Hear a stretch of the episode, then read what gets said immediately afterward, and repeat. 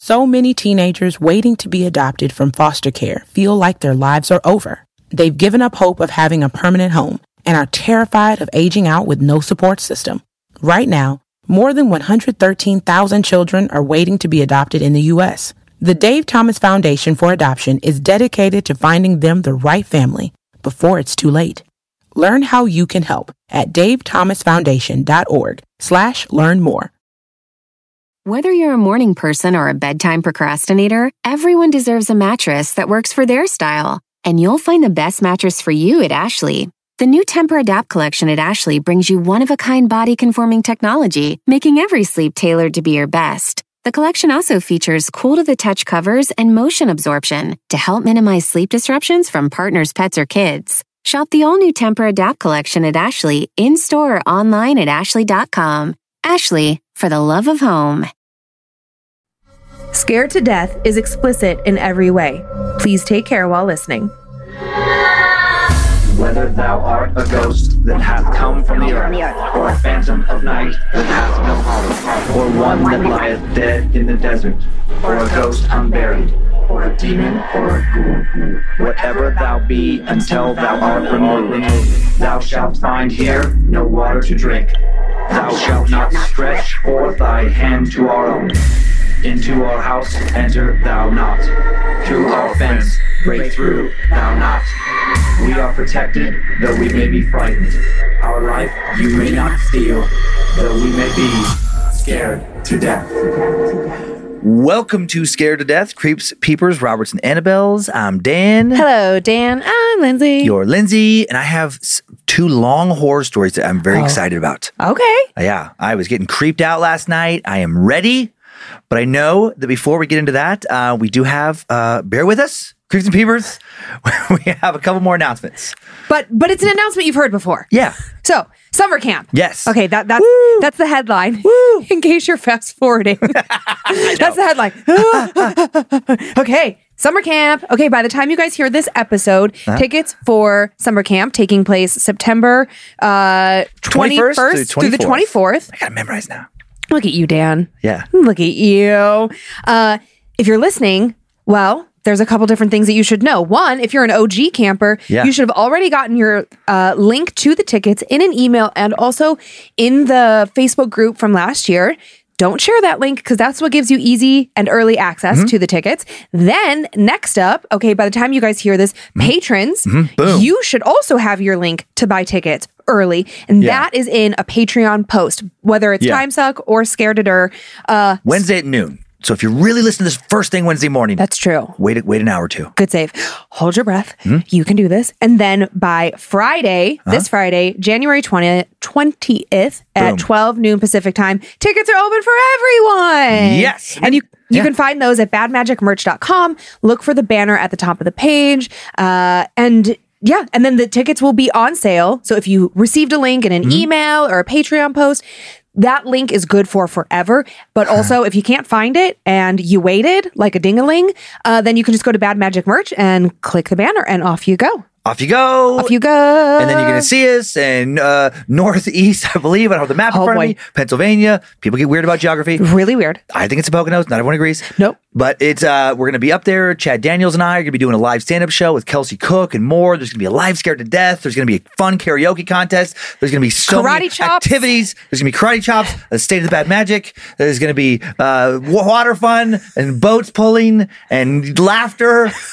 and modern laughter. cabins with hot showers and hiking trails. And if you don't come, you should fucking throw yourself in front of a bus or l- l- enjoy your life. Aggressive. Sorry. I'm very bummed out. I maybe I had too much coffee right before the show. Wow. Okay. I'll, t- I'll dial it back. Okay. I'll dial it back. Okay, and just a reminder, guys, just uh, if you were at camp last year, you know the vibe is so awesome. Yeah. Everybody's a friend, nobody's a stranger. So I've been seeing a lot of people like, oh, I'm afraid to travel alone, or I promise you, Mm-hmm. once you get there, it is one giant happy family reunion. is. It's so amazing. Every it's all you know. Everyone is inclusive. There's Cult, cult, cult. There's room for everyone.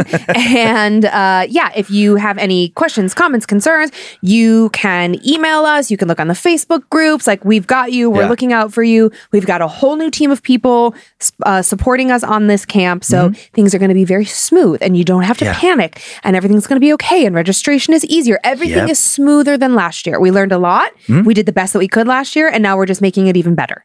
Yes, good job. And one more quick announcement, but then I'm wearing blue pants. you're wearing blue pants, but then uh, my stories are bigger to make up for the announcement. Girthier horror stories. Girthier. Is that so? Mm-hmm. Yep. That's so disgusting. so you asked for this week's merch announcement. Uh, I did? s- some fans did. Oh, okay. Maybe not you, but some fans did. Here it is. Official DJ Honey merch Oh store now. Oh my God. Featuring me, DJ Honey. You can now purchase the official The Buzz 93.6 FM t shirt representing Charlotte's number one adult contemporary station. Oh my God. Also, a pretty accurate DJ Honey tee is available. You'll find the coffee mugs uh, we keep in the station break room. Head on over to badmagicmerch.com and check it all out. I usually try to look at the merch before the show, Up and, now, a little Norah Jones. And I did not look. And so that really caught me off guard. Oh, okay. All right. All right. All right. So now, um, back to what we uh, normally do here. Yeah. Um, Okay. Just just five minutes of announcements. It's fine. but you know what? It's five minutes, but then you get to. There's more than ex, an extra five minutes of horror this week. Thank you, Dan. Thank you for making up for that in the end. Yeah. Yeah. What fan submitted horror do you have? Okay. Actually? I am also very excited about my stories. I found a new thing to be afraid of. Oh, really? Yes, I'm super This excited. Yes, uh, the Pichal Peri. It's a, a Pakistani something or another. Okay. It's a good don't know like that one. um well, this story comes from Pakistan. Uh it, the the folklore comes from Asia, South Asia. Uh so it sounds like it's in a variety of places, a variety of different cultures, but a weird something I had never heard of. Okay. So we'll leave it there. And then my second story, maybe not initially a story that really grabs you as spooky. Yeah. But by the time you get to the end, you are left wondering how it is we're all connected through spirits. I promise you it will make sense. Cool. It's a very cool story. Ichiwawa by the end. All right. I like it. I, I like it too. Um, I, I have two big stories today. A lot of horror. Heading back to Japan for the first one, I became fascinated with Hashima Island, this crazy, very urban-looking ghost town. I heard you showing Kyler last night. Yeah, ghost city. Really, it's like a ghost town. Very unique place. And I thought when I came across it, like this place has to be haunted. And so I searched for a juicy horror tale set there, found one that I'm very excited to share. This one had me all twitchy last night when I was kind of shaping it up. Uh, I kept thinking I was seeing movement in my peripheral vision in the living room. Well? like some body moving around or something. I kept seeing, I thought, uh, reflections in the window of something around the living room. Maybe the dogs, maybe ghosts. No, the dogs were in bed with me. Well, no, Penny was up with me for a little while. She stayed up with Dad to uh, help on some horror stories because I wa- wa- walked down with her when I went to bed. She came back up. Oh, after I fell asleep, Uh-huh. she must have come up. And then we're going to stay in Asia, but travel all the way to Afghanistan to cover a collection of supposed sightings from some U.S. Marines there. Very intense sightings, all taking place at a location once known as Observation Point Post Rock, aka the Rock. I think from top to bottom, I'm bringing some of the some of the best supposedly true horror I've brought in a while. I'm gonna say that. Um, that's a bold statement. Yep. Uh, plenty of time to get all cozied up with your socks while we settle into this first story. First, blue pants. Mm-hmm. Second, I'm double socking. I know that drives you guys crazy, but my feet are freezing. Funny. Llama, la- Nice. llama, llama, mad at mama. Uh, so let me set up some history. Okay, let's do it. Uh, Hashima Island is a very small island, just 16 acres in total, just over 12 miles by boat from the city of Nagasaki, Japan. And it is one of the most surreal looking islands, really places on Earth. Hashima Island was, for a time before it was abandoned in 1974, the most densely populated place on Earth by a long ways. 5,259 people crammed into just 140th of one square mile. If you multiply that out, it would equal 210,360 people in a square mile. And that is three times as dense as the borough of Manhattan, Holy crap. the most urban of, no, of New York City's boroughs. Coal was discovered underneath the island, back, it's really underneath the sea, back in 1810, and a mine was completed in 1887 with various massive tunnels dug down under the ocean, uh, once actually connecting to another tiny island nearby. In 1916, Japan's, and they go down like a couple thousand feet. In 1916, Japan's first reinforced concrete building a seven, a large one, seven floor miners apartment block was built to accommodate more and more workers. Concrete was specifically used to protect against typhoon destruction. Hmm. Over the next 55 years, more buildings were constructed, including massive apartment blocks, a school, kindergarten, hospital, town hall, community center. And building up was the only way to fit everyone. For entertainment, there was a clubhouse, a movie theater, communal bath, swimming pool, rooftop gardens, shops, even a small gambling hall, all built for miners and their families. Okay, sounds fun. Very surreal. The tiny island looked as if a small slice of a massive metropolis was cut out of maybe Tokyo or somewhere and dropped out into the sea. And this tiny island has seen a lot of tragedy. Between 1930 and 1946, forced laborers from China and Korea were forced to work the mine, with up to 1,300 people dying in accidents, Holy crap. from disease, or from literally being worked to death. And then, due to petroleum replacing coal in Japan in the 1960s, coal mines began to shut down across the country, and eventually Hashima's mines also shut down. And the Mitsubishi Corporation, who had owned the island uh, uh, in, since, 19, since 1890, officially closed the mine in January of 1974. And then the island was cleared of all inhabitants by April 20th. And for years, the ghost island, none of the buildings were torn down. Most of the people's possessions, or a lot of the people's possessions, were just left there. It was off limits to anyone except government employees and Mitsubishi officials. And it's weird. There's like these videos of just so much stuff left clothes, shoes, TVs, dishes. It's just like they just got out really fast. Hmm. In 2002, Mitsubishi transferred ownership of the island to the local city government of Nagasaki. Journalists were now able to legally explore the island. And then in 2009, the island was opened up to tourists. And now guides can take visitors to explore this strange, surreal ghost city. And numerous visitors and trespassing ghost hunters have not surprisingly been reporting encounters with the paranormal ever since. And maybe a little bit before, based on our encounter tale today. It is said that many of the spirits of those who died working in the mines, particularly the spirits of forced laborers who were never given proper burials, still haunt the island. The following encounter comes from a pair of ghost hunters who claimed, based on their post, to have boated out to the island back in 2005 before it was opened to the public. And for over 18 hours, they would have the island completely to themselves, at least as far as the living are concerned. Time now for the tale of the City of the Dead. Cam and Craig, two brothers from Issaquah, a suburb of Seattle, were weeks away from finishing a four year contract teaching English as a second language in Nagasaki. They'd loved their time in Japan. Nagasaki was a small, beautiful city, is a small, beautiful city, very easy to navigate, and once they'd settled in, they'd taken day and weekend trips all over the country. And they'd also gotten hooked on Japanese horror movies and a culture more accepting of and curious about the spirit world than America. They became fascinated with Hashima Island.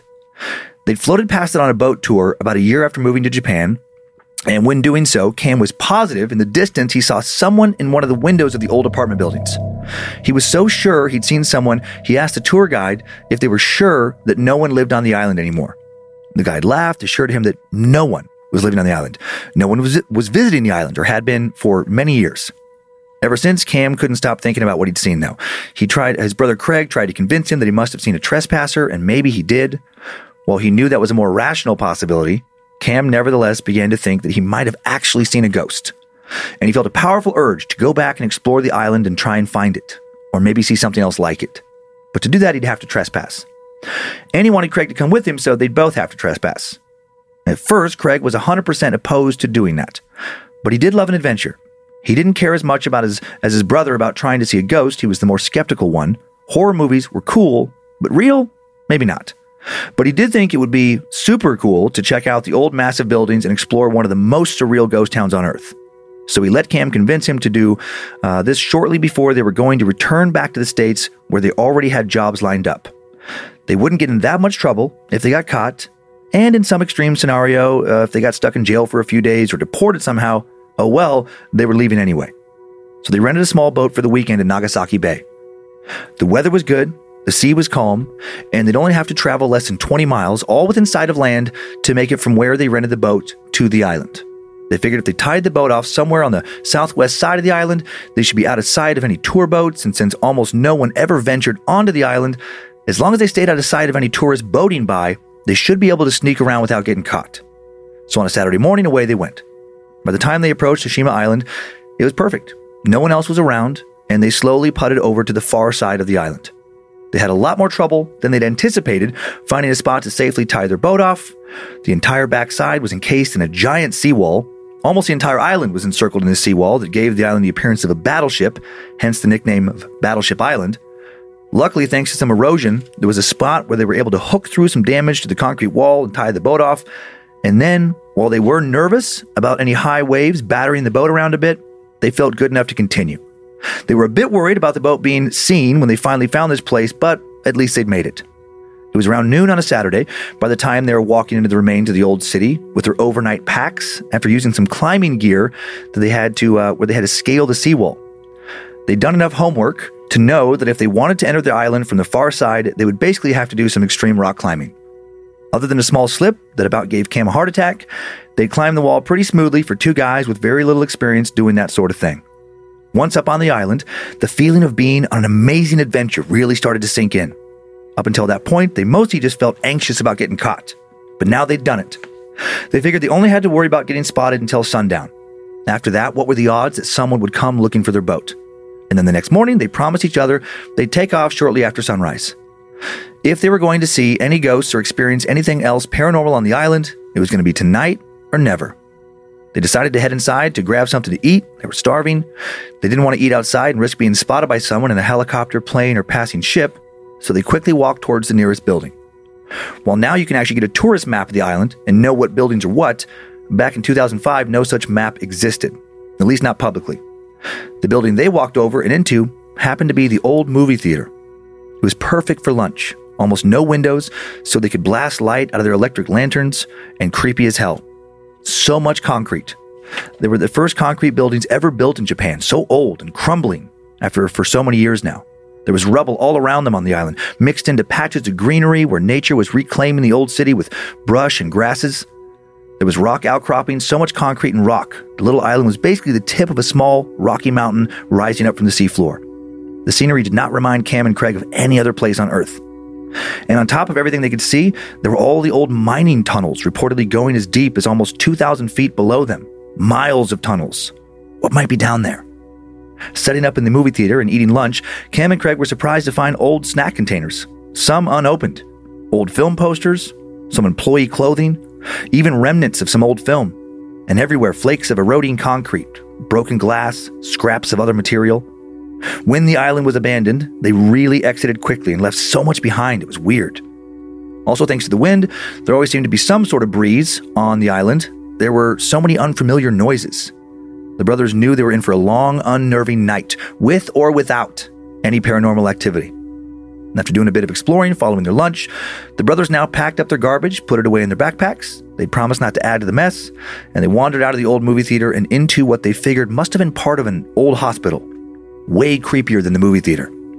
There were still old surgical tools lying around, and charts and x rays and smocks and more. Again, they just left so much behind. Cam and Craig talked about what kind of horrors the doctors and surgeons must have encountered on the island, considering that thousands of the island's residents worked in the dangerous mines. Talking about how many people must have died while they were where, they were exploring started to really get their imaginations going. Leaving the small medical building, they next checked out the old concrete swimming pool for a moment, but worried about being too exposed and being seen, they quickly headed towards the center of the island now, towards so many old and massive apartment buildings, so many stairs. If nothing else, they were really going to get a workout. Some of the apartments felt even eerier than the hospital.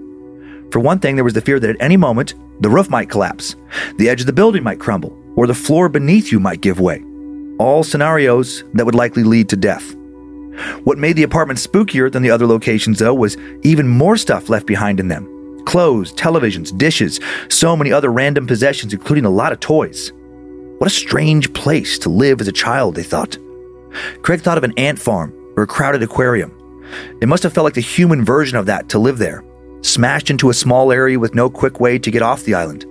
They'd heard stories before they headed for the island of kids who went years and years without ever leaving the island while they were growing up here. Bam!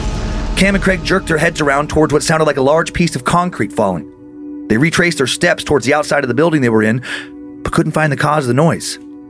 Standing in an entrance to the apartment building, though, looking across the courtyard, Cam saw something. Look! He shouted and pointed towards an apartment on the third floor, in the window! While Craig tried to find out what he was looking at, it was gone. Damn it! What? What is it? I, I saw some woman over there looking out at us from inside that apartment. She must have just walked out of sight. We are not alone. Yes, we are, Craig told his brother. There was no boat tied off anywhere to the island when we got here, and we haven't ha- heard anyone approach since. No, said Cam. No, she wasn't someone doing like some exploring. She looked. He paused. She looked like she lived here, but not in some crazy hermit homeless way. Like, he paused again. She looked like she lived here back when a lot of people lived here. Craig laughed. If that was true, she would look like a crazy hermit because that would mean she'd been living here alone or almost alone for at least 31 years. No, Cam snapped, annoyed. No, she looked how someone would look if it was back when a bunch of people lived here. She looked young, healthy, and I don't know. I didn't get to look at her look at her very long. Cam trailed off as he continued to scan the area he thought he'd seen her in, hoping to find her again. Still looking in that area, half dazed, he started walking across the courtyard. Come on, let's try and find her. All right, Craig sighed. I guess this is why we're here. You think she might have been a ghost? Oh boy. I don't know, maybe. Cam's maybe felt a lot like definitely. Craig hated to admit it himself, but uh, even though he hadn't seen anything, even though he was pretty skeptical about ghosts, he was getting a bit creeped out now and was glad it was still light out. He and Cam explored the next building for what must have been an hour, and they didn't see her, didn't see any ghosts, nor any sign of people having recently been in the area. But they did see some creepy shit, like a room with so many dolls in it, easily two dozen, and they seemed staged maybe set up at one point into little scenes. But then time, the weather, other trespassers messed those scenes up a bit. Or, Craig hated that this thought floated up into his mind, maybe something on the island had been playing with them. The brothers, before leaving the building to explore the other side of the island, grabbed dinner. By the time they were done, they had about two hours now until sunset. They walked past a few more apartment buildings, some too dilapidated to explore, before making it to another one that had some kind of old shop, store in the basement. The cash registers were still there. There were still some shelves, old clothes, some canned goods, a lot of chunks of concrete. The sun was setting while they were in this basement when both of them started to feel like someone or something was watching. You feel that? Cam whispered. No, Craig lied. He did feel something. What are you talking about? Something's down here. I can feel it. Something's watching us. I think we're just getting a bit twitchy because after about 30 minutes, it's going to be pitch black on this island. The way those clouds are rolling in, we're not even going to have much moon or starlight tonight. Clank! Both brothers jumped and spun around. Sounded like a can had fallen off a shelf. Bang! They spun the other way. A shelf had fallen down. Bam, bam, bam! They spun around again. Part of a shelf had now detached from the wall, and several items slid off of it and crashed down onto the floor. The feeling of being watched now intensified dramatically. They couldn't see anything, but it sure felt like something was in the room with them. Ah! What the fuck? His brother yelled, uh, or Cam screamed. What the fuck? His brother yelled back, angry, at being startled, and also afraid. It suddenly dawned on him that it would be too dangerous to try and rappel down to the boat in the dark if they wanted to uh, leave before tomorrow. They were too inexperienced to do that safely, and way too inexperienced with boats to confidently get back to the bay at night. If some freaky paranormal shit was going down, they would have to deal with it all night, with no one else around to help them. Did you see that guy? Cam asked. What guy? No. Oh my god. I swear I saw some guy about our age walk out of this basement. Some guy dressed up like a miner. Old looking hard hat on his head and everything. Cam looked scared. We're not alone here. But that guy, that, that, that lady from earlier, they're not people like us. I'm positive now I just saw a ghost. Two ghosts. Craig didn't object. He didn't see this guy, but he certainly felt something. And he'd heard all that stuff suddenly start crashing and falling around out of nowhere. He wanted to get out of the basement, anywhere but the basement right now. Let's go. Craig started quickly walking towards the stairs that led out of the basement, the same stairs his brother had just seen the miner walk up. He didn't love it, but he loved the thought of spending the night in this basement less. He wanted to snag the last bit of sunlight as fast as he could. Cam was terrified that the ghost would walk back down the stairs at any moment and scare them both to death, but he too had no interest in being stuck all night in this basement, so he followed his brother. Less than a minute later, they were back outside. They felt jumpy and freaked out, but currently, at least weren't seeing anything.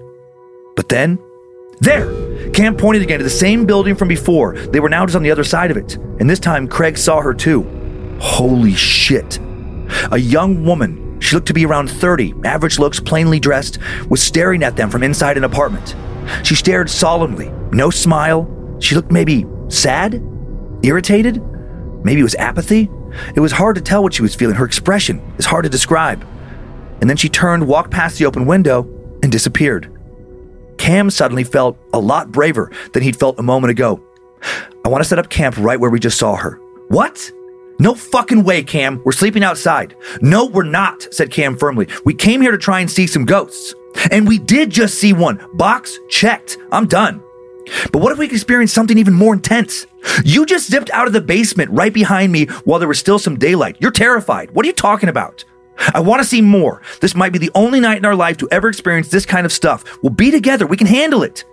Craig was about to protest when Cam stormed off towards the apartment building. He knew his brother well enough to know he had just made up his mind. He could be pissed at him later, when they were away from this damn island. Right now, he didn't want to be alone, so along he went. The two made it to where they'd seen the lady just as it became completely dark out. Luckily, at least Craig thought it was lucky, they hadn't seen the woman again, or anyone else. They set up their electric lanterns and used the light to pitch their two man tent and roll out their sleeping bags. And now Cam wanted to explore the building. No, Craig protested. Fuck you, Cam. Absolutely not. Being in this building is bad enough. Let's stay in the tent. If we hear something and you want to peek your head out, go for it. But at least I can bury myself in my sleeping bag until morning. Skeptic is a believer now, huh? Craig paused. Yes, I believe. Happy? I'm also scared shitless. This is not fun. No, Cam agreed. Not exactly. But also so cool in a way. We just saw a dead person who wasn't quite dead somehow. I saw two dead people. They looked at us. Proof of something happening when we die other than just being worm food. Yeah, pretty amazing, actually, agreed Craig. But since we already got that proof, I just want to try and go to sleep and wake up when it's sunny and get the hell away from this place. And then we can talk about it all. Thump, thump, thump, thump, thump, thump, thump. Oh my God, Cam said, whipping around his flashlight. That sounded like someone running down the hall. That's it, Craig exclaimed as he entered the tent. I am not coming back out until morning. Okay, I get it. I'll be right back. I'm just gonna look around a bit, and then I'll probably come screaming back down the hall and I'll zip myself up for the night and you can make fun of me. Be careful, Cam, said Craig in a serious tone. Cam nodded and then turned to go explore a bit as Craig entered the tent, climbed into the sleeping bag, and turned off his lantern. And for the next minute or so, he listened to his brother explore. It had been pretty quiet on the island all day. The sea was fairly calm, other than the steady crashing of small waves into the seawall, the sound of the occasional passing ship or boat, the breeze moving a bit of debris here and there, and the sounds they made exploring, it had been quiet. But now, it was extra quiet. Oddly quiet. Other than his breathing, which Craig was trying to control and keep hushed, all he could hear was Cam walking around. He could hear every step he took. He could hear him breathing. And then, all that stopped. Completely. Now he heard nothing but his own breathing. And when he held his breath, he heard absolutely nothing. Total silence. He hated it. It was as scary as the ghost he'd seen earlier. Scarier. He thought about her now. Who was she? Why was she still here? As his mind drifted into various possibilities, maybe a tragic death had left her stuck here. Someone had wronged her, and now her spirit looked for revenge, etc. The footsteps began again, and Craig relaxed a bit. It sounded like Cam was returning to the tent. The footsteps were steadily headed back towards him. When they got real close, though, Craig felt some panic in his chest rising up into his throat. There was no light.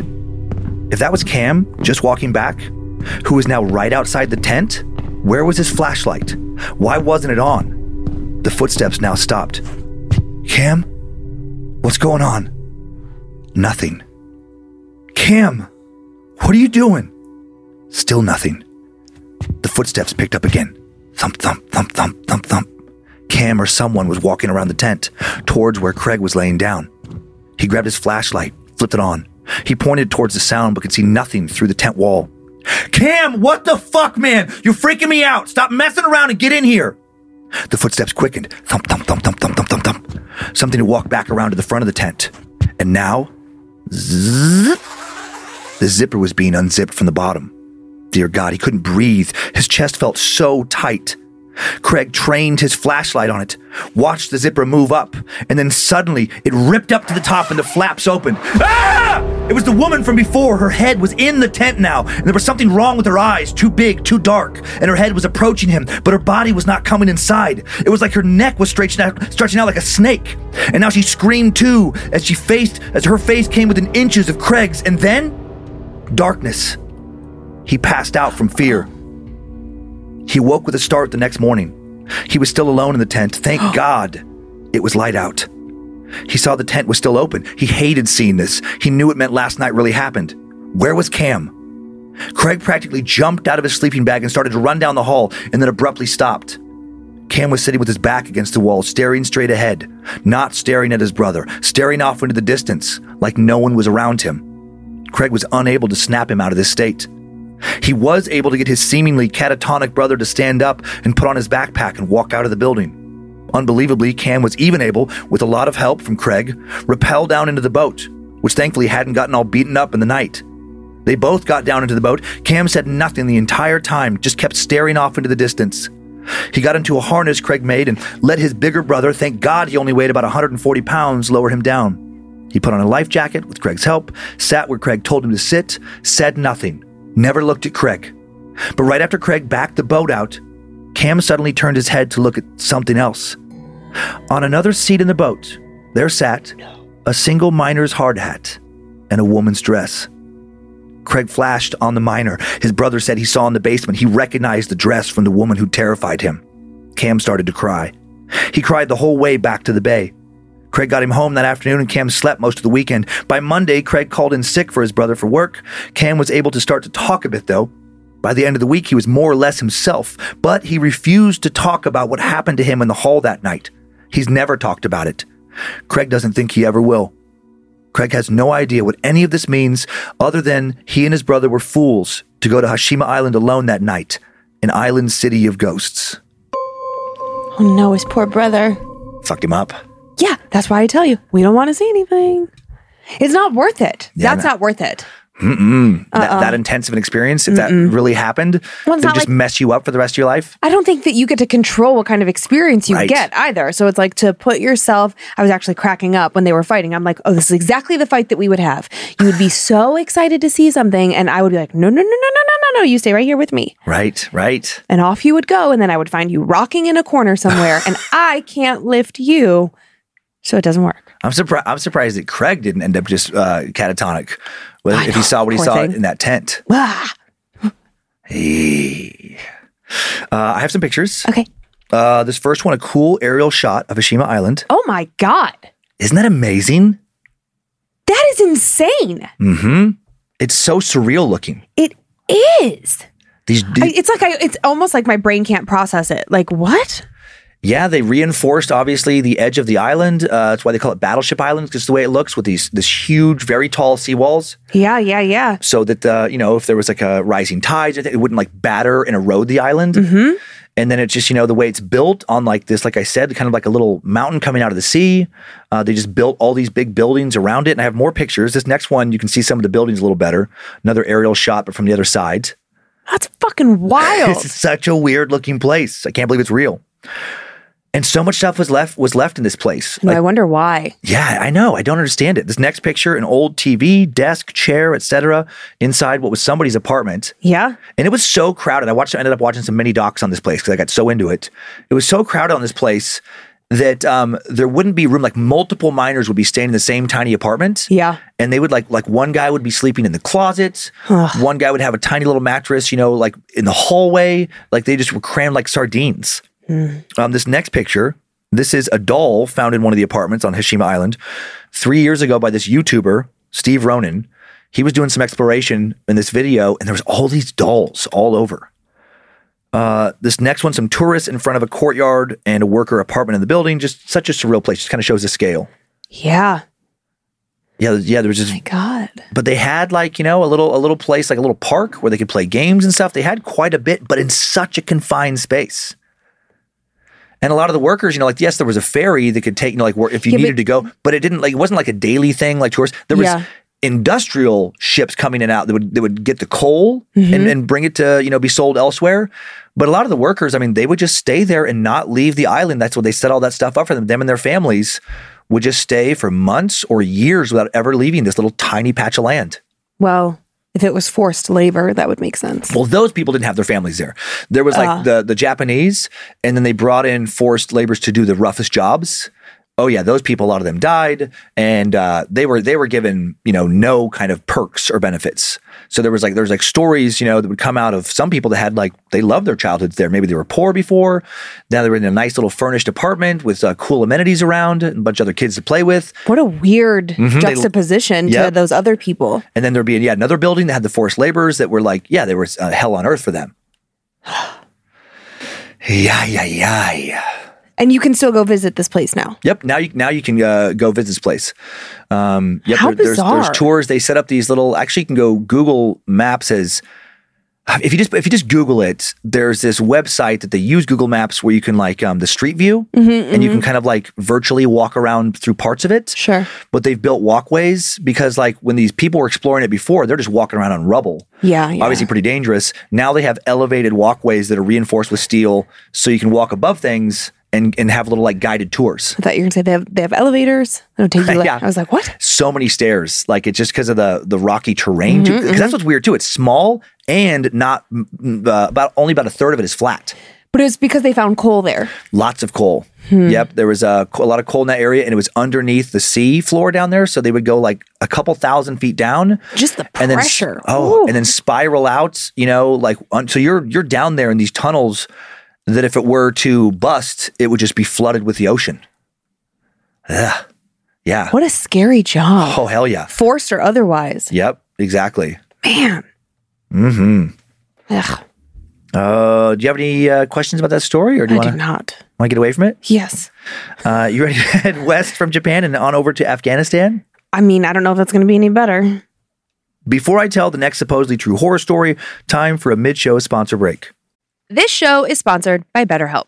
What are the things that weigh you down on a day to day basis? What kind of stress are you holding on to? Do you spend much of your day going over things in your brain over and over until they are so distracting it affects your mental health? Well, don't worry, you're not alone. We all carry different stressors, some big, some small. When we keep things bottled up, the results can be negative. Therapy is a safe space to get things off your chest without fear or judgment. It's a place to work through what is heavy on your mind and heart so that you can feel lighter and happier. I'm always holding on to something. It's the way my anxious brain works. I'm continually worried that I've done something wrong, that I've hurt the feelings of someone I love, and that I have let someone down. I'm stressed that I'm not being a good enough mom or wife. I panic that our life will implode at any given moment and it'll all be my fault. Thankfully, I have an amazing therapist who helps me talk through each of these scenarios. After each and every appointment, I feel lighter, happier, and more capable of showing up as my most authentic self. Get it off your chest with BetterHelp. Visit betterhelp.com slash scared to death today to get 10% off your first month. That's betterhelp, H-E-L-P dot com slash scared to death. Summer is just around the corner. Who's excited? I know I am. With the warmer, sunnier days calling your name, the last place you're going to want to be is in your kitchen, cooking and meal prepping. Make your life easier with Factor's no prep, no mess meals. Factor's never frozen, always fresh meals are dietitian approved and ready to eat in just two minutes. Think of all the extra time you will get outside in the summer sun when you aren't wasting hours in the kitchen. I think I speak for everyone when I say that the summer is the busiest time of the year. We are all trying to cram in as many things as possible, from concerts to vacations and everything in between. With Kyler home from college and Monroe on her break too, I want to spend as much time as possible with them. And while I truly love to cook, the summer is the one time of year that I'm the least interested in doing that for three meals a day. So I lean on Factor to help keep me healthy and in step with my diet. I'm obsessed with the honey yogurt pancakes for breakfast, the pork El Pastor for lunch, and the cilantro lime barramundi for dinner. So easy and saves me so much time. Head to factormeals.com slash scared to death 50 and use code scared to death 50 to get 50% off your first box plus 20% off your next month. That's code scared to death 50 at factormeals.com slash scared to death 50 to get 50% off your first box plus 20% off your next month while your subscription is active. Who doesn't love a little special something? A gourmet cupcake from your favorite bakery or a lovely bottle of wine? Do you ever splurge on a massage or an expensive meal? If you treat yourself to the best of the best when it comes to the things you enjoy, why would you settle for less when it comes to your health? Your health should be a top priority. I mean, you have one body to get you through this entire life. Why not treat that body to the best? ZocDoc is the place you can find and book tens of thousands of top tier doctors, all with verified patient reviews, Don't settle for anything but the best because you deserve the best. ZocDoc is a free app and website where you can search and compare highly rated in network doctors near you and instantly book appointments with them online. I've been battling some insane heartburn lately. I tried all the over the counter things, cut out spicy food, alcohol, but I just can't seem to get any relief.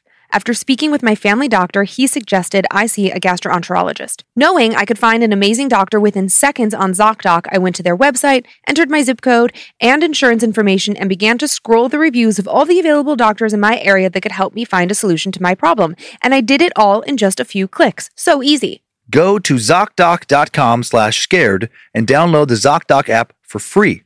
Then find and book a top-rated doctor today.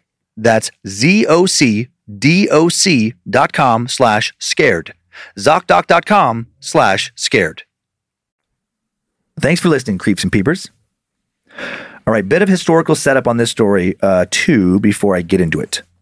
Afghanistan, officially the Islamic Emirate of Afghanistan, Emirate never sounds right, but that's what the internet tells me, is a landlocked, expansive desert located at the crossroads of South Asia and Central Asia, a breathtakingly beautiful country with thousands of years of culture, history, tragedy, and of course, a lot of war, especially in recent years. And maybe because of all the death associated with the war, a lot of ghosts. Some U.S. soldiers deployed in Afghanistan over the better part of the last two decades reportedly gained firsthand experience with the paranormal there. The following is a few of the many stories told by American military personnel who've all claimed to encounter entities in the same place in Afghanistan Observation Post Rock. Observation Post Rock is located a few hundred meters southeast of what was once known as Patrol Base Hassan Abad in Afghanistan's Helmand province before the Taliban reclaimed it. Observation Post Rock was commonly referred to as just the Rock by American and British mi- military personnel who used to serve there.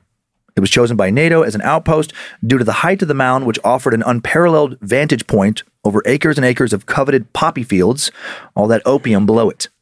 Observation Post is not actually a rock, though it resembles one. It's a roughly 30 foot tall dirt pile, and it's been there for a long, long time.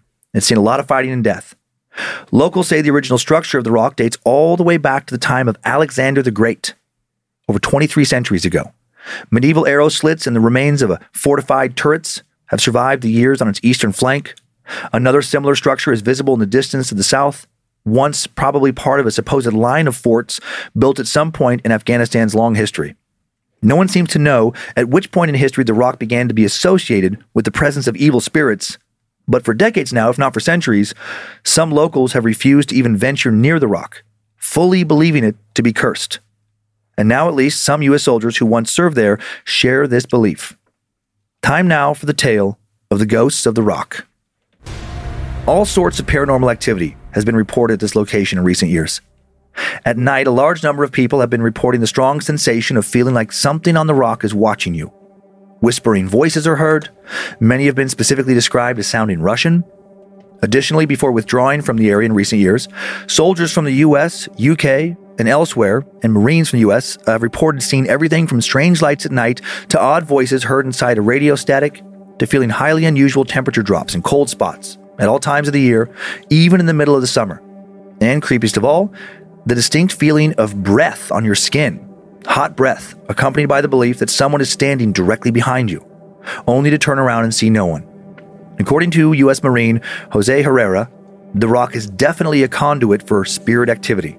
He told a writer for the New York Times that when he was stationed there back in 2009, he experienced all this firsthand. He saw strange lights at night, heard unsettling voices coming through the static of his radio, and always felt like he was being watched. He also constantly smelled death, saying, The smells were like something was dying. It was really bad at night, and it was like it came in whiffs or gusts. Dutch Perkins, another Marine formerly stationed on the rock, once heard a disembodied voice speaking in Russian while he was on guard duty. He told the New York Times, It was real faint at first, but eventually sounded like someone was standing post with me. Former London Times journalist Tom Coghlan wrote that numerous Marines in the summer of 2009 he interviewed experienced the same things as Jose Herrera and Dutch Perkins. He said, It first seemed like stress induced hokum, but the more stories he heard, the more he came to believe that something truly is haunting the rock. Some of the Marines who've experienced strange things in the rock have acknowledged the effects of combat on the human mind, but they still believe those effects do not account for what they experienced, They believe fully that something paranormal is at play there. There are just so many stories. One night, an unidentified Marine and his partner were keeping the area secure in the middle of the night. They'd been sitting quietly for hours, growing bored and fighting off sleep, when suddenly, about 75 yards away, they saw what appeared to be a tall man approaching the team, or approaching them, sorry. They put on their night vision goggles to see better and assess the threat. At first, the man looked human, but then when he turned his head towards the Marines, his eyes glowed impossibly bright, so much so that their goggles malfunctioned. The Mysterious Universe website posted a statement from the Marine. Then the thing turned and looked right at me, with eyes so bright my night vision goggles started to burn out, meaning it was so bright it was burning the system, usually done only by really fucking bright shit like the sun. So that freaked me out, and I pulled my NVGs, my night vision goggles, off, and those eyes now look like neon red blood. Blood red and as bright as the sun. So this freaks me out, and I pull my machine gun over and train the thermal optic on it, uh, on onto it, and those eyes were so hot it started to burn out the optic. Same concept as before, but with heat. But his body was so cold he stood out from the background, which is really weird. I slowly loaded it, and then the eyes moved like he cocked his head at me and turned and walked off and was gone. I didn't say a word of this while we were there or to anyone I served with since we've gotten back. In 2015, the Syfy Network produced a paranormal witness episode about this exact outpost and gathered more firsthand accounts. Paranormal Witness interviewed four men, three of whom spent 60 days at OP Rock in 2009, one transferring before their 60 days uh, were up directly because of paranormal terror. Corporal Jacob Lena, Corporal Adam Wilson, Lance Corporal Austin Hoyt, and Lance Corporal Damian Zolik. There were a few other Marines with them, and their unit was led by a man named Sergeant Green. Corporal Lena was second command. They arrived at OP Rock to relieve some British soldiers from their duties, and before leaving, the British soldiers strongly warned them that if they were to dig up anything, put it back, unless they wanted to risk stirring up something they wanted no part of. Clearly, those soldiers had their own paranormal encounters. The Marines also learned that these soldiers had been taking care of a stray dog, which would now become their companion and lookout. It took almost no time for these Marines to begin to experience whatever had been terrorizing the British soldiers. On their very first night, Corporal Lena was stationed on a machine gun post when he started to hear some upsetting sounds coming through the static on his radio. Sounds he described as a crackling, gurgling noise that kept fading in and out. Lena called the main base to ask if they had sent a transmission. They had not. But his radio continued making noises. He turned up the volume to see if he could make out any words. He could clearly hear someone speaking, but the faint voice was not speaking in English. Lena replaced the batteries in the radio, hoped that would fix it. It did not. The disturbing sounds continued and kept him creeped out most of the night. The next day on the rock, these Marines noticed that the British had dug defensive trenches around their observation post, but they were surprisingly shallow, so they decided to dig the trenches deeper. Lena found an engineering stake with Russian lettering on it when they started to do this. Lance Corporal Wilson found a hole in the rock. Further digging revealed pieces of ceramic pots and cups. From the same hole, they pulled out a human femur bone. Feeling superstitious, they decided to put it back in the ground. The femur would not be the only bone they found. As they dug deeper and deeper, they found many human bones. And now they realized why the British soldiers had chosen not to dig their trenches any deeper, and why they warned them about not disturbing anything. They would come to believe that disturbing this resting place led to an increase in the area's paranormal activity. Lance Corporal Austin Hoyt was on guard duty about two weeks uh, afterwards uh, when now he suddenly got the feeling he was being watched. The same night, everyone was woken up by a terrified scream piercing the still night air. They searched the entire camp but found nothing for the first several minutes. But then Hoyt saw a figure running off in the distance, at least he thought he did. When he used thermal imaging equipment, he saw nothing. He assumed his mind had been playing tricks on him. The next morning, he and his fellow Marines searched the area for footprints or some sign that someone was there in the night, but found nothing. When later reflecting on this incident combined with so many other reported activity, Hoyt would come to believe he had definitely seen a ghost. Another night, around this time, Lance Corporal Zolik was on guard duty when a sudden cold chill passed through him, even though he had just been very hot and sweaty. He then felt warm breath on the side of his face and heard a voice whisper into his ear. Of course, when he turned towards it, he was completely alone. And his paranormal encounter was not over. Soon after feeling that hot breath and hearing a whisper, he heard a crunching sound, as if someone were walking on the rocky ground above him. He thought it might be an enemy soldier and ran around to catch someone on top of the post, but again, no one was there. Zolik now stood on top of their base, used a thermal scope to survey the area. He saw no one around the rock until his scope did finally actually land on a figure, a man with his fists balled up in a threatening gesture. Zolik almost shot the man, but first wanted to take a moment, get confirmation he was in fact an enemy. Before he could make confirmation, the figure vanished. Freaked out, now he sat back down and immediately felt the same cold chill from before come over him. He didn't know what the hell to do next other than feel frustrated that on top of everything he was dealing with during his deployment, now he had to also deal with menacing spirits. Zolik told Lance Corporal Hoyt about what he saw, and Hoyt didn't believe him. Not at first. Zolik said, It's a lonely feeling knowing that this place is haunted and you're the only one that sees these things or hears these things. I'd rather take my chances against something I could actually, like, fight against. Zolik requested a transfer after this incident, and the others didn't know what to think. They still didn't believe him, but their opinions would soon change. A few days after Zolik left the rock, Lena was on machine, uh, a machine gun post one night when around 1.30 a.m., that dog began barking at something.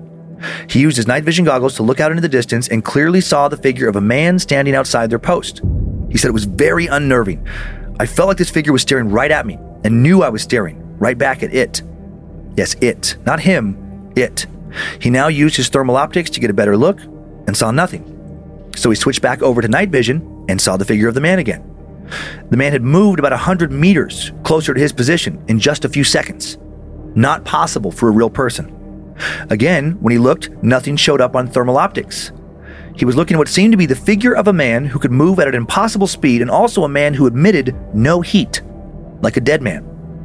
Lena now switched to goggles a third time, and before he could look at the figure again, he felt a double tap on his shoulder, the distinct sign that their unit used to indicate when one of them was coming up behind someone. But when he turned around, no one was there. Lena now realized that Zolik had been telling the truth all along. He wasn't sure what to do because he couldn't say that he was seeing ghosts without everyone thinking he was as crazy as he previously thought Zolik was. So he hoped it would happen to a third person and that they'd come forward, and then when they did, he could share his story as well. And this is exactly what would happen just a few days later. Now, Hoyt was on duty in the middle of the night, and a man named Corporal Smith was at a different post nearby when Hoyt started to have experiences he couldn't explain. First, he heard the distinct sound of footsteps behind him. He spun around, saw no one, tried to tell himself it had just been the sound of his own boots on the loose gravel echoing a bit into the night. But then the dog began growling, snarling, staring off into the distance like it saw someone. So now he uses his thermal optics to locate what the dog is growling at, but only can see the dog and some sleeping Marines in his unit.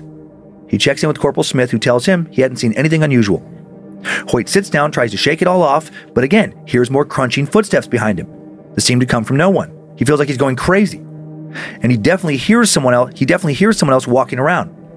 As he thinks about how this could be possible, he feels someone breathing on his neck, hot breath, but again coming from no one. Now he is sure that a spirit, or more than one spirit, is messing with him. He'll later say, I couldn't see anything. It was like my eyes were just lying to me because every other sense in my body was saying, nope, there's something here. So now Hoyt believes Zolik's story too. Lena and him both do, and soon afterwards, yet another Marine will join in on their belief. Lance Corporal Wilson was on machine gun duty a different night when he felt a cold chill go through him and heard a voice whispering faintly. The voice spoke several times and sounded Russian.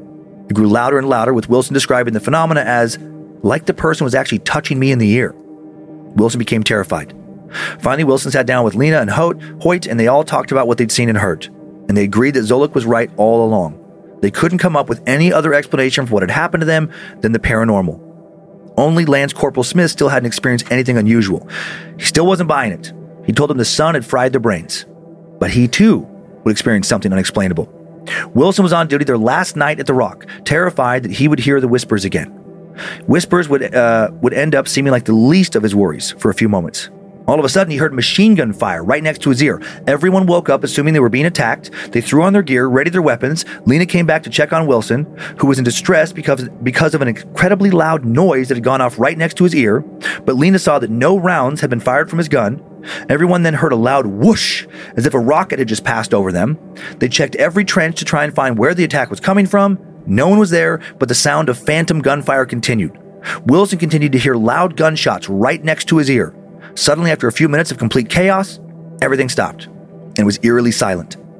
Lance Corporal Smith was furious they couldn't find whoever tried to kill them. In his frustration, he took off his helmet and threw it down to the ground. But did anyone try to kill them? There was no sign that any bullets or any other projectiles or explosives had touched the rock that night. Were spirits messing with them? Were they hearing a phantom battle?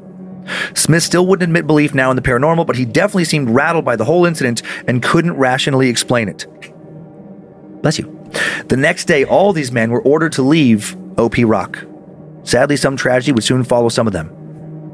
Shortly, be- shortly after they left, Lance Corporal Smith was killed on a secure base by a rogue bullet, and several other men they served with at the Rock died. Lance Corporal Diggs, another Marine in their unit, died in an IED blast. Lance Corporal Parker was killed during a routine patrol. Corporal Lena said, You thought you were done with OP Rock when you left, but in some ways, it wasn't done with you. Per a 2020 New York Times article, the area is now occupied by Taliban insurgents. No word on what they might be hearing, seeing, and feeling. I was so creeped out by the story because when I was putting together my episode, Mm-hmm. I don't want to give too much away because it's a story that I'm sure I will eventually sh- eventually share. Yeah. Uh, but about soldiers. So not so not when you're putting together this episode, but No. another one. yeah, Gotcha, just just like something I was like ah, on the fence about.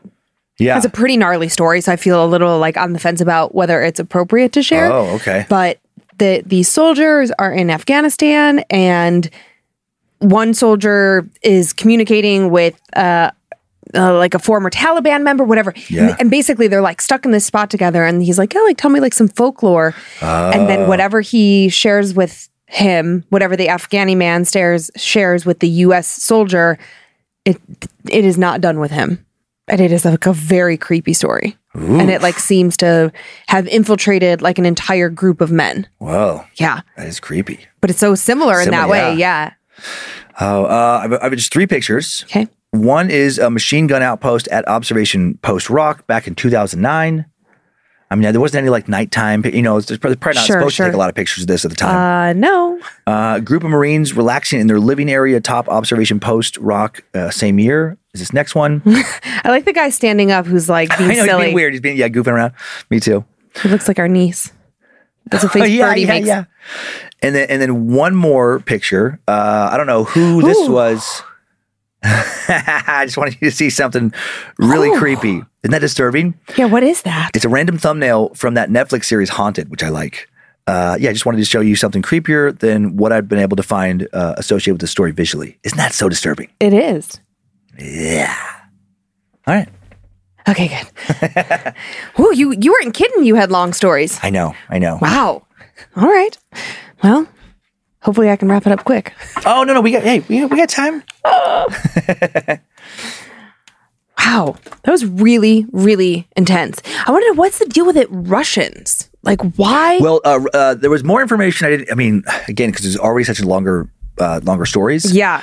but they um it sounded like there had been Russians stationed at that same uh, places had like soldiers from various wars in Afghanistan for so long. Yeah. And there was a, a rumor, not totally substantiated, that a bunch of bunch of Russian soldiers were captured, a bunch of POWs, and then executed in mass on that same Oh. place, you know, on the same on the rock, Because in that same place. I kept bumping on that. I was like, but why? Like, why all these Russians? What's that about? that was a rumor for some locals that a bunch of you know many years before. I don't have the exact uh, years uh, memorized as far as when there was this war with uh, between the Afghanis and the Russians. Mm-hmm. I want to say back in the seventies, maybe.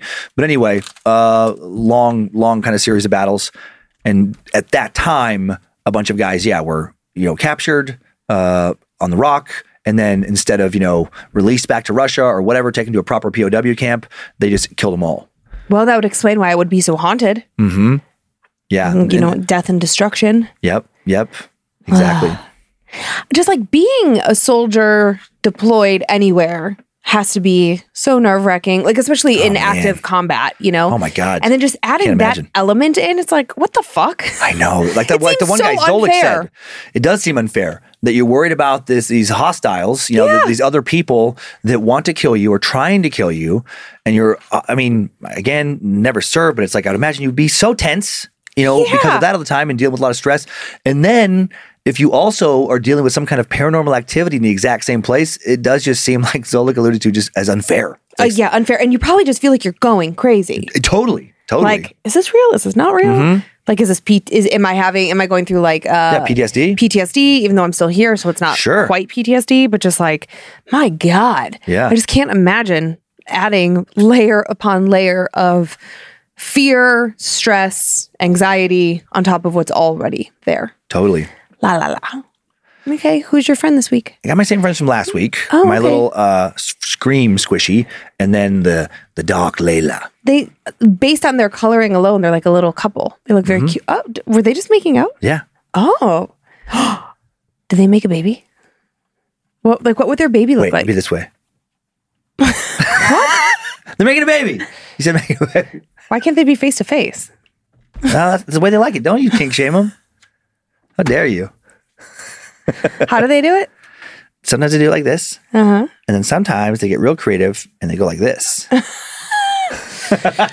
that? What's that position called? Um, I don't know. I don't know. I don't know. Is this like what's it called? Like rub a dub dub? rub a dub? I guess it'd be more like like this. it's like a. It's like a. um, Uh, I don't know, sixty nine, but but not, but like twisted. I don't even know what it is. I don't know what position that would be. I don't even know if it's. You know, they have their own anatomy. They can do things that we can't. Okay. All right. Well, thank you for Mm-hmm. that uh, that little lesson. Yeah. You're such a weirdo.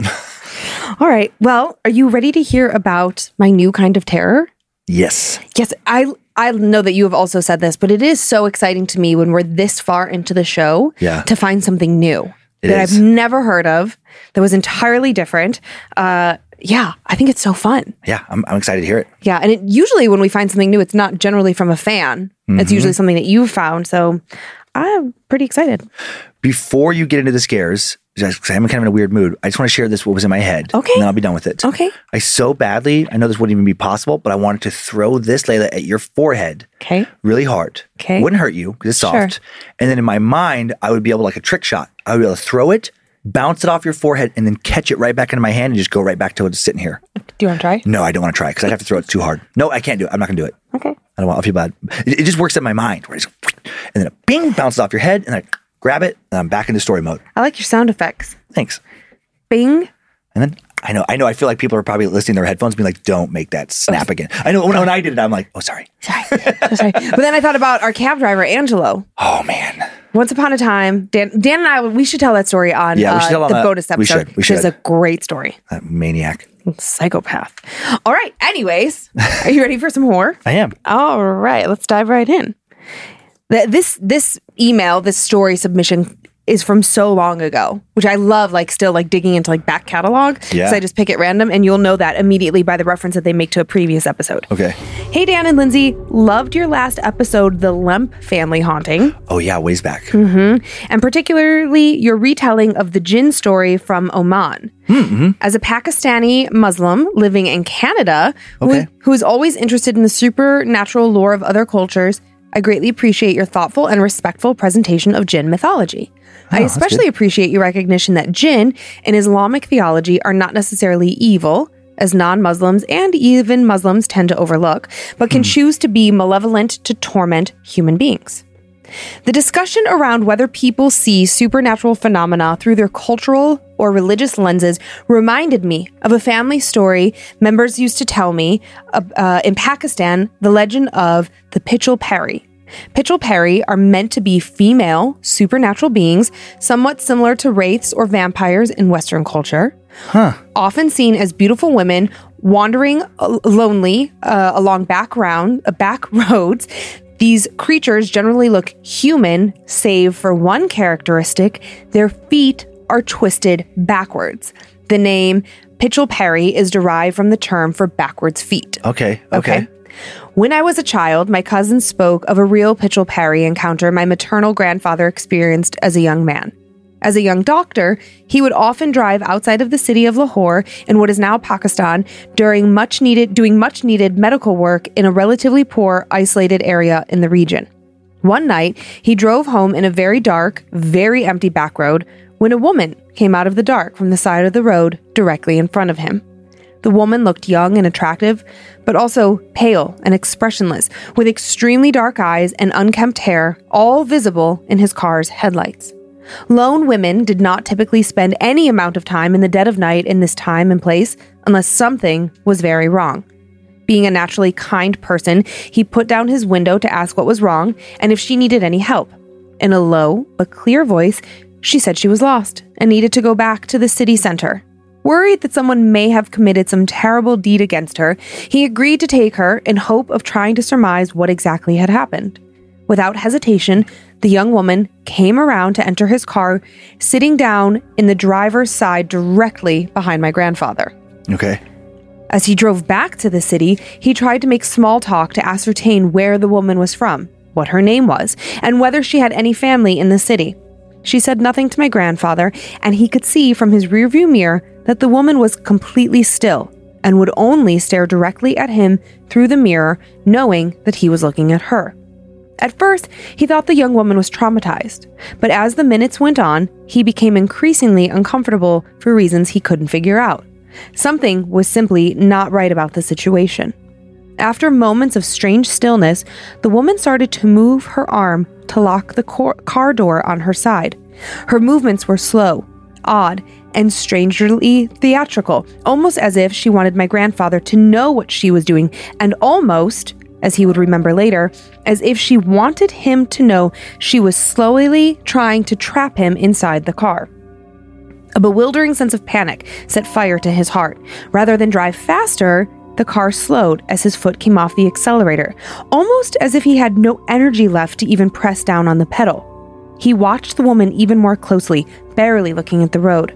The woman's face, previously passive and unmoving, broke out into a chilling grin as her other arm stretched out to the other car door. When I write stretched, I mean that quite literally. With her body otherwise unmoving, her arm elongated to more than twice its length as if made of elastic rather than flesh and bone, stretching in a way that was clearly inhuman. Closing his eyes, my grandfather slammed his foot on the brake, opened the door, and ran out of the car. Refusing to look back, he ran as fast as he could, running into the sparse woods on the side of the road until he was exhausted. It was only after it was only a few hours after into the early morning that he mustered enough courage to go back to his car. The woman wasn't there, of course, only his car in the middle of the road. The car's engine had been shut off, the keys still in the ignition, and strangely, all four doors were locked from the inside, as if the woman had pressed down all the locks and simply vanished. Terrified by the ordeal, my grandfather had to wait until a passerby could help him get back into the car by breaking the driver's side window for a lack of a better alternative. He told this story to his children decades after it happened, a story that trickled down to the next generation and eventually to me and my older cousins. As my grandfather recounted, his medical duties working late in the outskirts of town often left him exhausted. For years, he assumed that that night was the result of tiredness and stress, with his memories clouded by an unknown and purely irrational trauma. It was only after a psychiatrist colleague of his years later when his when hypnosis was introduced to medical practitioners in the country that he performed the procedure on him to help him remember the story in its entirety. The narrative he recounted was exactly as I've described, with two additional details coming to the fore that my grandfather had blocked out. First, the woman's eyes he saw staring at him through that ride were completely black, with even the whites clouded over as if by ink. Those black eyes held him briefly until the very end of the ride, in a sort of trance, powerful enough to make him ignore her second unworldly trait that her bare feet were blem- blemishless, pale as her face, and twisted completely backwards away as if knocked back from the front of her body by a sledgehammer. Naturally, as I got older, I became more skeptical of this story, thinking it was just one of those legends older cousins tell younger ones to scare them.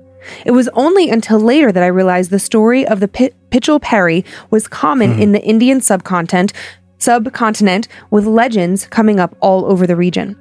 Sometimes these stories are conflated with general stories of jinns haunting rural areas. The story even makes one think of similar tales in the West of female hitchhikers taking rides with men only to disappear without a trace, or even of black eyed children trying to force their way into houses and cars.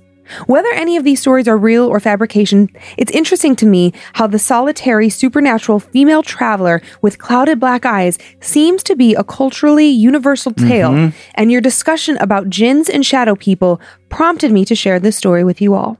Loving your your channel and your podcast, which I listen to faithfully every week before going to bed. Hmm. Hoping to hear more stories from you guys soon, particularly some international ones. All the best, Saad. I can't say it. Saad. How, how's his name spelled? Saad, S A A D, pronounced S A, pronounced saw ed, sawed. Oh, like okay, you yeah. sawed a piece of wood. Mhm, Yeah. very well structured story, man. I thought so too. Uh huh. And then just the way it was like, you know, uh, linking like shadow people and black eyed children into the same Mitchell Perry lore.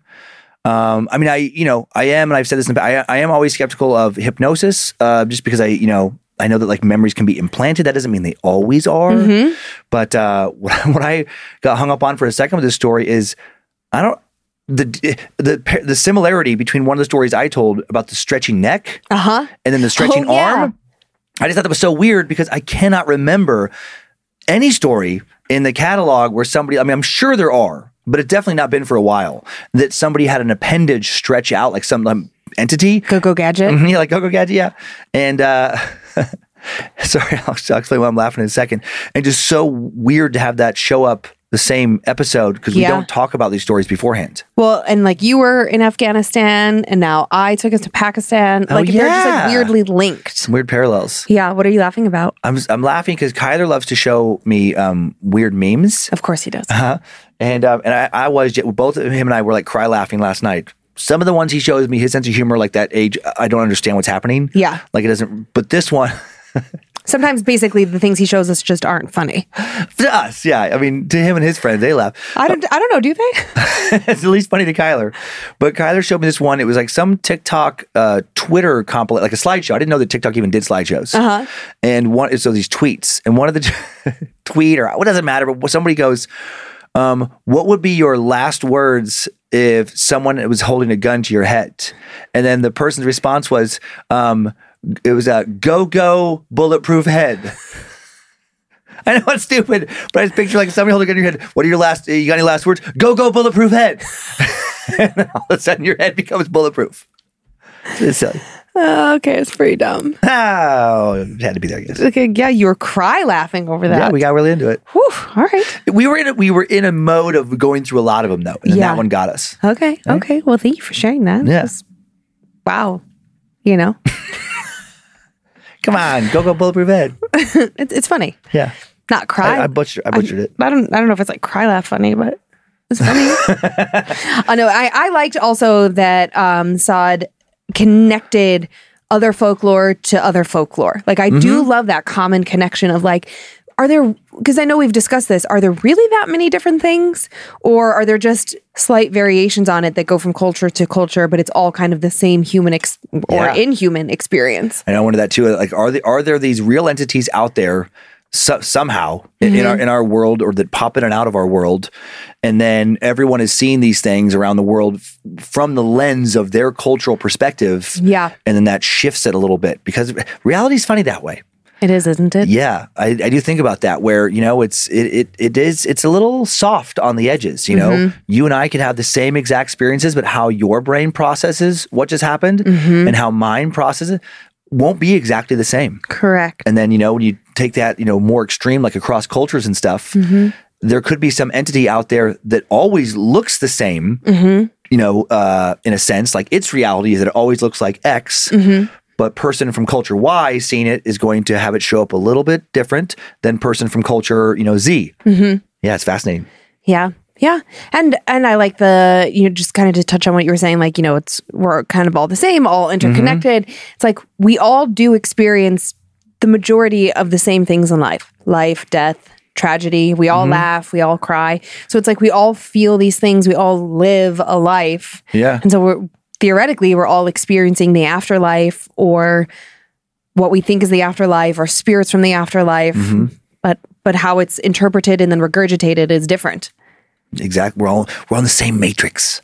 Oh no. well, on that note, I mm. love this story because it also kind of plays with that idea that like somehow we're all connected. Yeah. And I just I loved this like not the scariest story initially, but by the time we get to the end, I love the question that the writer poses just saying like and I want you to keep this in mind. It's like what if like by seeing some other spirit, something in the other world, like you Yeah. see it and then maybe somebody clear across the country sees the same thing, Yeah. does that somehow bind you together? Are you somehow connected Hmm.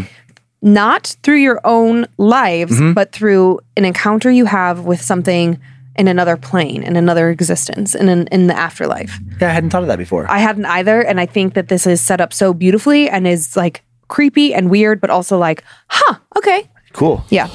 Hello, Lindsay, Dan, and the crew. Hello. First off, thanks so much for Scared Death.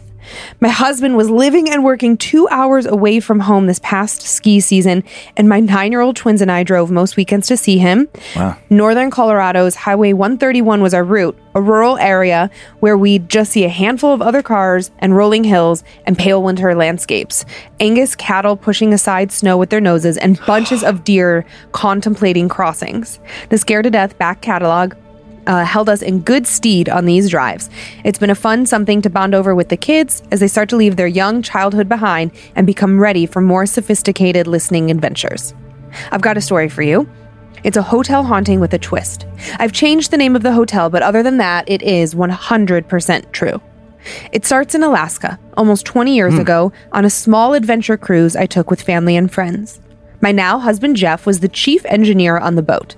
He looked so handsome in his dress uniform.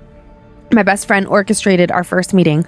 Oh, chief engineer, she said, can you please give my friend a tour of the engine room? And, well, cue the Love Boat theme song.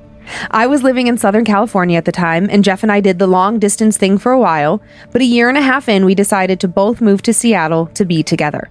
Jeff took a job as a chief engineer at the Hotel Romer, a boutique hotel downtown, all brick and plump upholstery, marble floors that clicked under high heels, a fireplace in the lobby, and wine tastings each evening. Hotel engineers, in case you didn't know, keep the building in shape and solve building related problems. We rented an old house on Queen Anne Hill, cold and drafty, earthy colors on the walls, and views of a lush ravine. I worked from home, and once a week I'd drive down the hill in my two door stick shift Wrangler, pick up Jeff in front of the hotel, where, likely or not, he'd be sheltering under the awning to escape the drizzle, and we'd go to lunch. Our favorite was Chinatown, where we'd alternate between the stepping back in time places I'd visited with my grandfather as a child and the sleek, modern hipster joints. This day, we'd settled into seats at one of the new places tucked under the I 5 and ordered iced tea. We'd just decided on pad thai and curry when Jeff's phone rang. "Uh, it's one of my guys, I gotta take this, he said. As he listened, a shadow of concern crept over his face. Lock the room, he said into the phone to his engineer. Don't let anyone in, I'll be right there. And then he looked at me and said, I'm sorry, but we've got to go. There's an emergency at the hotel. What is it? I asked, but he just shook his head no and asked the waiter to bring the bill.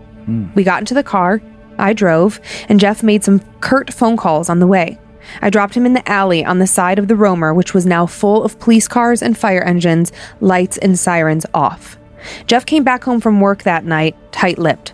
Suicide, was all he'd say. Ravi found her.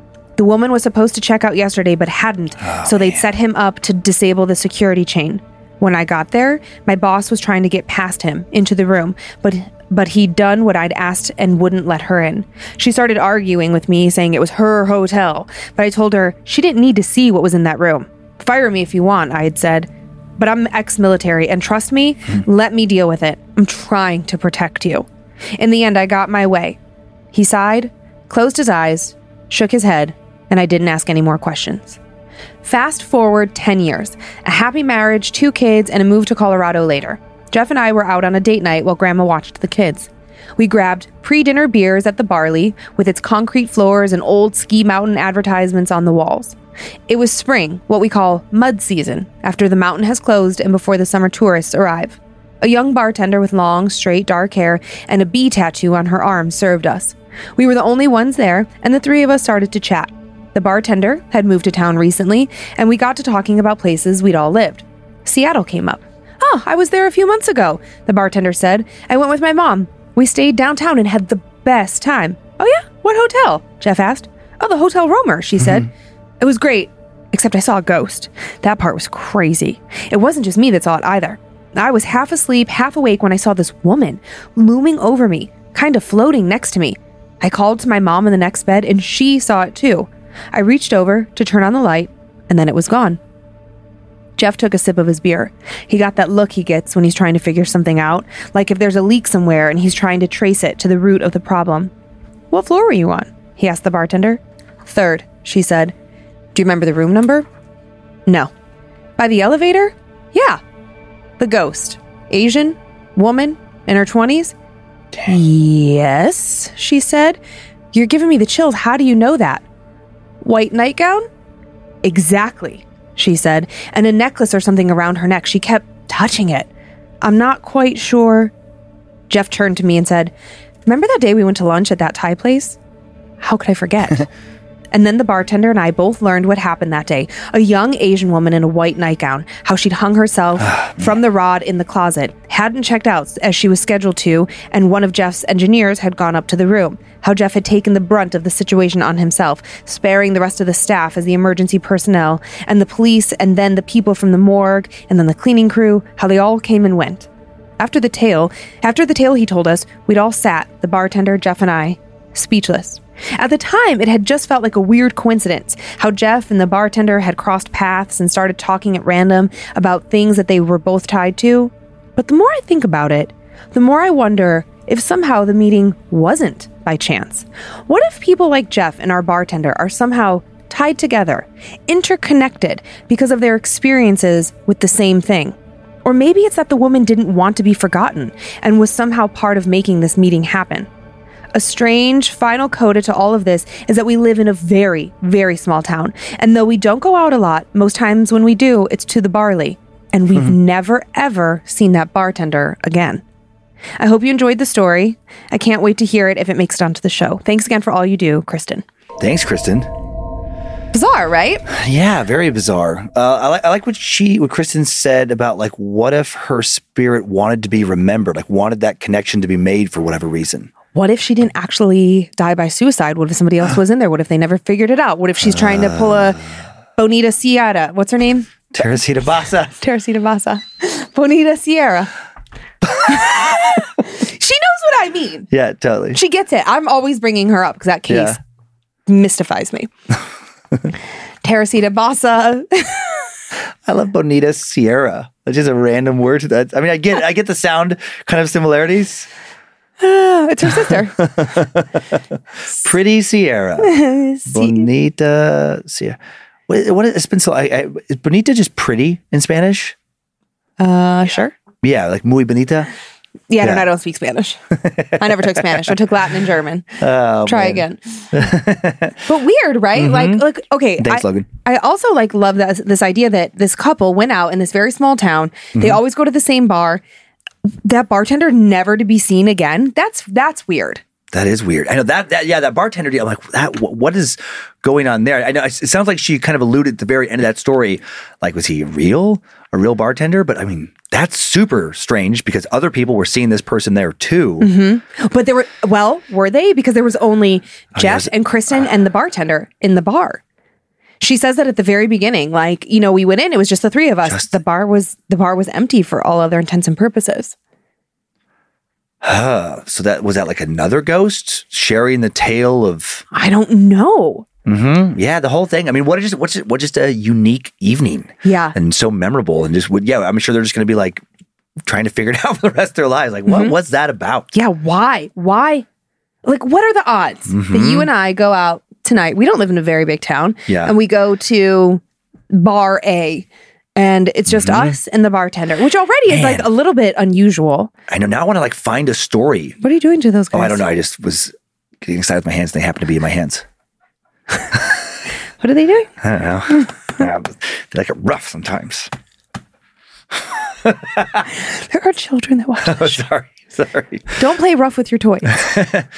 But that is, I'm surprised I haven't come across that in just some like story from the web or from a book or something. Because it's always like, uh, sorry, the bartender situation, there's like a place that's haunted, and the bartender is the one sharing, like, oh yeah, you was you saw such and such in the bathroom. Uh-huh. Of course, that's been happening for years. Uh-huh. But I can't recall where the bartender themselves was the ghost, where somebody goes to a bar, and then you know, like in a probably more. I don't know. The, the story, the way it's shaping up in my mind is like they would go to the bar and then later they'd be like, hey, what happened to Richie? Uh, why isn't he working here anymore? And they'd be like, who? exactly. That is freaky. I don't know. Maybe, Mm-hmm. maybe it is connected all back to that hotel. Yeah. But it, it really did leave me with this thought of like, if I see something, it, Say something. What? no, we're not at the airport. if let's just say I saw a ghost in our studio, Yeah. and and I like didn't ever really talk about it with you. I was just like, oh, this like creepy thing happened, Mm-hmm. but like eh, I was just kind of like brushing it off. And then ten years from now, we're living in New Orleans and we're talking to a bartender at our local corner bar. It's a Tuesday night at six Yeah, o'clock. yeah, yeah, no one's there. It's just the three of us. And we start talking about Coeur d'Alene, like just like Yeah, yeah, yeah. that would freak me the fuck out. They're like, oh yeah, two, you know that. Oh, on this street in this Mm-hmm, building, I would be like, why do you know that? Yeah, you're seeing the spirit of some young woman, and then they find out, yeah, years later in a different place, that in that same place, like here in the studio before we leased it or whatever. Yeah. Yikes. But it, but then there was also some sort of weird comfort for me of like, okay, maybe we are all connected on the other side. Mm-hmm. Like maybe the spirits bring us all together in some really like beautiful kind of magical way to share their story, and it connects people that are still living. And Yeah. I don't know, I wanted it to be good. Mhm. Yeah. You know, I like today's stories. why are you banging those know. guys together? What are you angry about? I'm not Huh? relaxed. You don't look like it. I don't. No, Hmm. you look like you're. It feels good. Just feels good. Smush them.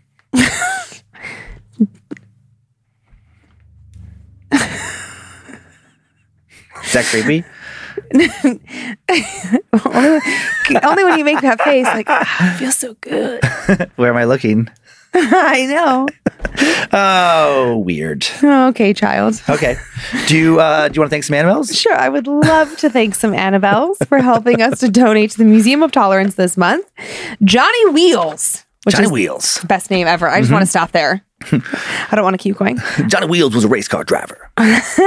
Uh, Caesar Sinfuegos, Skylar and Myrna, Caitlin Cooney, Alan and Hannah, Christy Surin, Berserk Cashew, that's a good one, Carlos Abarca, Anna Lowe Hartman, Josh Cofield, Casey Arnold, Amber Huggins, Emily Stalling, Pirate Wrecker. I love it. Like Pirate Wrecker, Berserk Cashew, and Johnny Wheels. They're in a That's gang. a trio. That's a trio. That's awesome. Uh, Rachel, Gator Dodge, Broken Promise, Pro, oh, Promises. Oh, they've spelled it really weird. I don't Okay. understand why. Annabelle, Zach Sigmund, and Stephen Castro.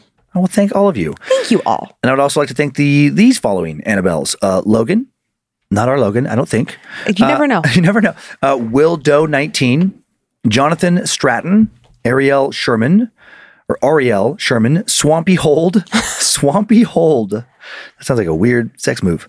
Cody Spence, Aaron Tipping, Jeremy Fox. What if it was supposed to be Swampy Hole? That's even worse. Yeah. Uh, Jack Soff, Ghost.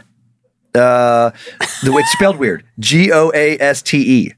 So maybe Ghost. Jack's Uh, off. Jack's off. Ghost. I'm such an idiot.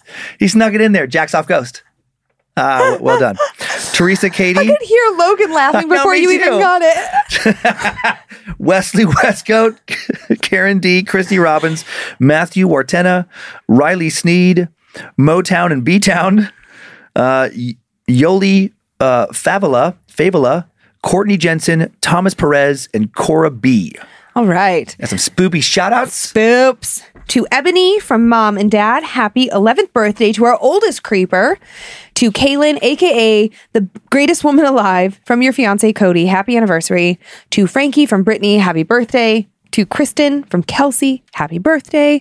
And to Leah, my honeydew melon head from Ron, happy 50th birthday. Oh, that is gorgeous. Uh, that's gorgeous. It's gorgeous. What? It's called, it's good. It's sweet.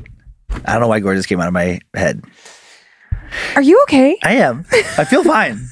that is our show. Thanks for continuing to send in your personal tales of terror to my story at scared to death podcast.com. You can email us for everything else at info at scared to death podcast.com.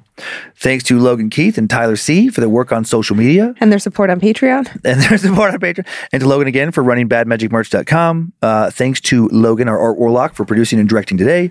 Zach Cohen for custom soundbed creation. Heather Rylander for organizing the My Story emails. And to book editor Drew Atana for polishing and preparing the listener stories for book number four. Uh, I found today's first story that I told. Thanks to Sarah Finch for finding the second. Subscribe to Bad Magic Productions on YouTube if you want to watch the show. Follow us on Facebook and Instagram if you want more content and see the photos that accompany the episodes at Scared to Death Podcast. And you can follow us on TikTok, also at Scared to Death Podcast. And if you don't want to hear more ads, if you want both monthly bonus episodes, Come on, dude, spit it out. check out our Patreon and get the entire catalog ad free and so much more. And don't forget to mark your calendars. This will be the last post show end, end of the show long announcement I'll do for this. Tickets are live for summer camp as this episode releases this past Monday, January 16th, noon Pacific time. Tickets released for the 2023 Wet Hot Bad Magic Summer Camp, but only for OG campers from last year. Those campers sent a link via email and the link posted in the Wet Hot Facebook group. Great. Tickets all, also open up for all of our Bad Magic patrons this Wednesday, January 18th at noon Pacific time. Check- Correct. Check, your Patreon posts. Then this Friday, January 20th, noon Pacific time, tickets open for everyone. Everyone. You just go to badmagicmerch.com and look for the banner at the top of the page. After this week, we'll also post the link on our socials and in future episode descriptions. Ticketing stays open for everyone until camp sells out. Limited tickets available. Once the cabins are filled up, that is it. And that is uh, it for this episode. Thank God. Enjoy your nightmares. You had nightmares. a lot to say. We did enjoy your nightmares, creeps and peepers. Hope you were scared to death. Bye. See you at camp. If spirits threaten me in this place, fight water by water and fire by fire. Banish their souls into nothingness and remove their powers until the last trace. Let these evil beings flee through time and space. Evil may pass through, but hath no home here within, scared to death.